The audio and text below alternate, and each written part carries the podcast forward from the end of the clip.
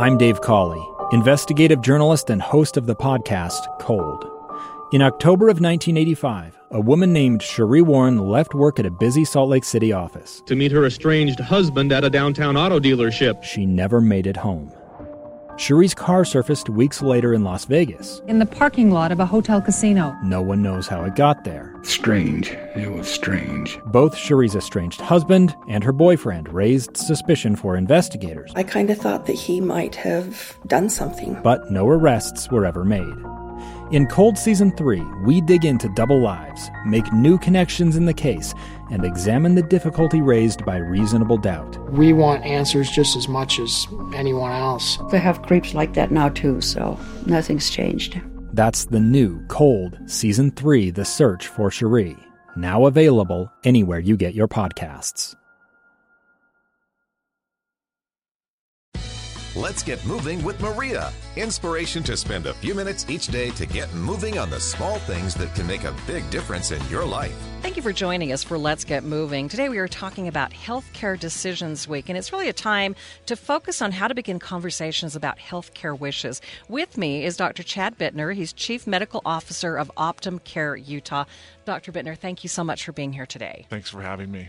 So, most of us know how important this conversation is. We understand that we need to have these conversations, but then we don't do anything about it. What are you finding? Why is that the case? Well, I think it's a difficult topic to talk about because you are talking about decisions that you're making for whenever you're at the end of end of your life and what you want done.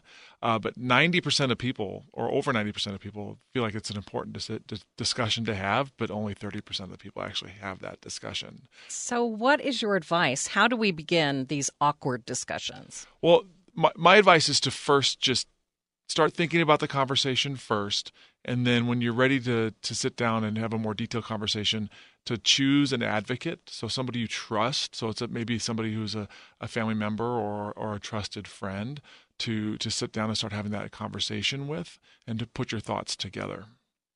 And then how do we decide all of the things that we want? I mean, what is the best way to go about it? Is there a form that we can go by, or how do we best do that? Yeah, there is a form. It's a great form to to to utilize, and it's actually comes from the Conversation Project. And if you go to their website, you can download the form, and it actually walks you through many of those decisions that uh, need to be made for you um, when you're talking about this topic. Most of most of us are fiercely independent. This is a, a, really tough thing to let go of, to let someone else help us decide what's going to happen to us in our end days. So how do we do it? How how do you have that conversation? How do you convince that person that you love that it's really something that they need to do? Well, I think part of the conversation is to talk about not only that it's important that you want to make sure that their wishes are fulfilled when they can't make those decisions for themselves. But also, something to talk about is how it makes it easier for you as the loved one when those decisions need to be made, and so that that they're, you're fulfilling their wishes, and that it makes it a little bit less stressful for you because you already know what what your loved one wanted done in that situation. Yeah. How does Utah differ when it, when it comes to making these decisions. Legally well, i guess. yeah legally there's a form that you fill out with your physician and it's called a POST form and it actually stands for physician's orders for life sustaining treatment. Now that is a pretty formal form uh, and it, if you go and get a copy of it you'll see that it's it's not the most user friendly form to use but i think what's more important is to is to use something that's a little bit more user friendly like the conversation project form uh, and because that can help start you talking and walking through in a more relaxed type of uh, uh, form to, to answer those questions and to talk about what needs to be discussed. So, first decide on your own with that person that you've selected. Yep. And what I've found about the post form, though, is I've had to do this a couple of times now. My mom has been very seriously ill of late. Um, but the people who have talked me through the conversation have really been very good at it. So I think it's really important that your healthcare provider is someone who's more sensitive and that can really help you understand um, how to make some of those decisions. Absolutely, uh, but I think, like you said, it's important to have start that conversation before you even sit down with your doctor, so that you have an understanding of, of what you want done, what your family member's decision making process is going to be so that when you sit down with your doctor or one of their representatives to fill out that POST form, you have an understanding of what you're trying to decide upon. Maybe describe what it is exactly that we are going to decide? Well, you're going to decide several different things as you sit down to talk about this. One is um, what do you want done in case you need life sustaining treatment? So, if there's something that needs to be pr- provided for you to breathe for you, uh, or or for uh, circulatory purposes, for to, to circulate uh, blood and nutrients through your body, those are decisions you need to make now because if you're in a situation where you can't speak for yourself, someone's going to have to speak for you. And in order to do that, they need to know what your wishes are. When you say this is something you need to do now, who are you speaking to? Everybody. Yeah. Are you speaking to young adults, the middle age, the senior citizens? Actually, speaking to everybody. So, young adults to older, children included. Um, I know that's a conversation you would have uh, as a parent or a guardian for a child with, uh, but it's never too early to start talking about these things and having your wishes uh, down on paper so that you can these decisions can be made for you when you can't do it for yourself. Yeah, explain the importance of that in a younger person.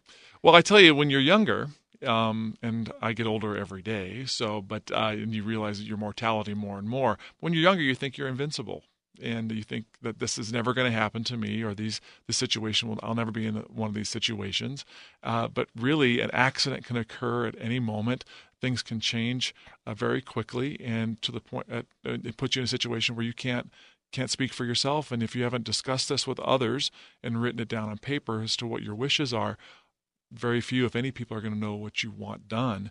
And that's extremely stressful not only for you, although you're the one that's uh, making being made decisions for, but it's very stressful for loved ones, family members, and even your healthcare providers to decide what is it that that you would want done if you're in a specific situation. And let's face it, we don't make the best decisions when we're emotional.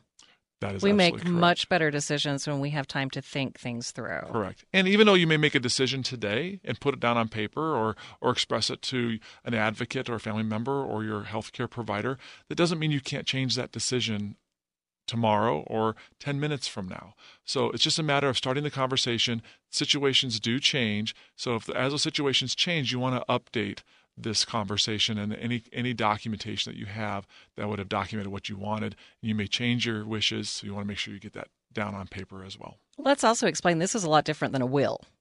That's correct. Absolutely. So this is actually just what you want done for your health when you're unable to make those decisions for yourself. Okay, Dr. Bittner, anything I haven't asked that you'd like to add? Well, I think um, there are several different documents that can walk you through this. We talked about the Conversation Project, mm-hmm. and their website is one. Uh, there, are, there's another document called Five Wishes. Uh, it's not uh, recognized by the state of Utah as far as that formal legal document, but it is a very good document to help walk you through the decision making, and it makes it much more user friendly. And when you sit down to talk about the, these decisions with your advocate or loved one, um, it makes it less scary and and it allows you to actually have a more rational conversation and put down what your wishes are. And maybe the best place for people to go for resources. Yeah, so one of the, one of the best places to go for resources is actually the Optum Care website. So if you go to www.optumcare.com forward slash NHDD, there's some documentation there that can also help walk you through this this this very very important conversation. Perfect. Thank you so much. Thank you.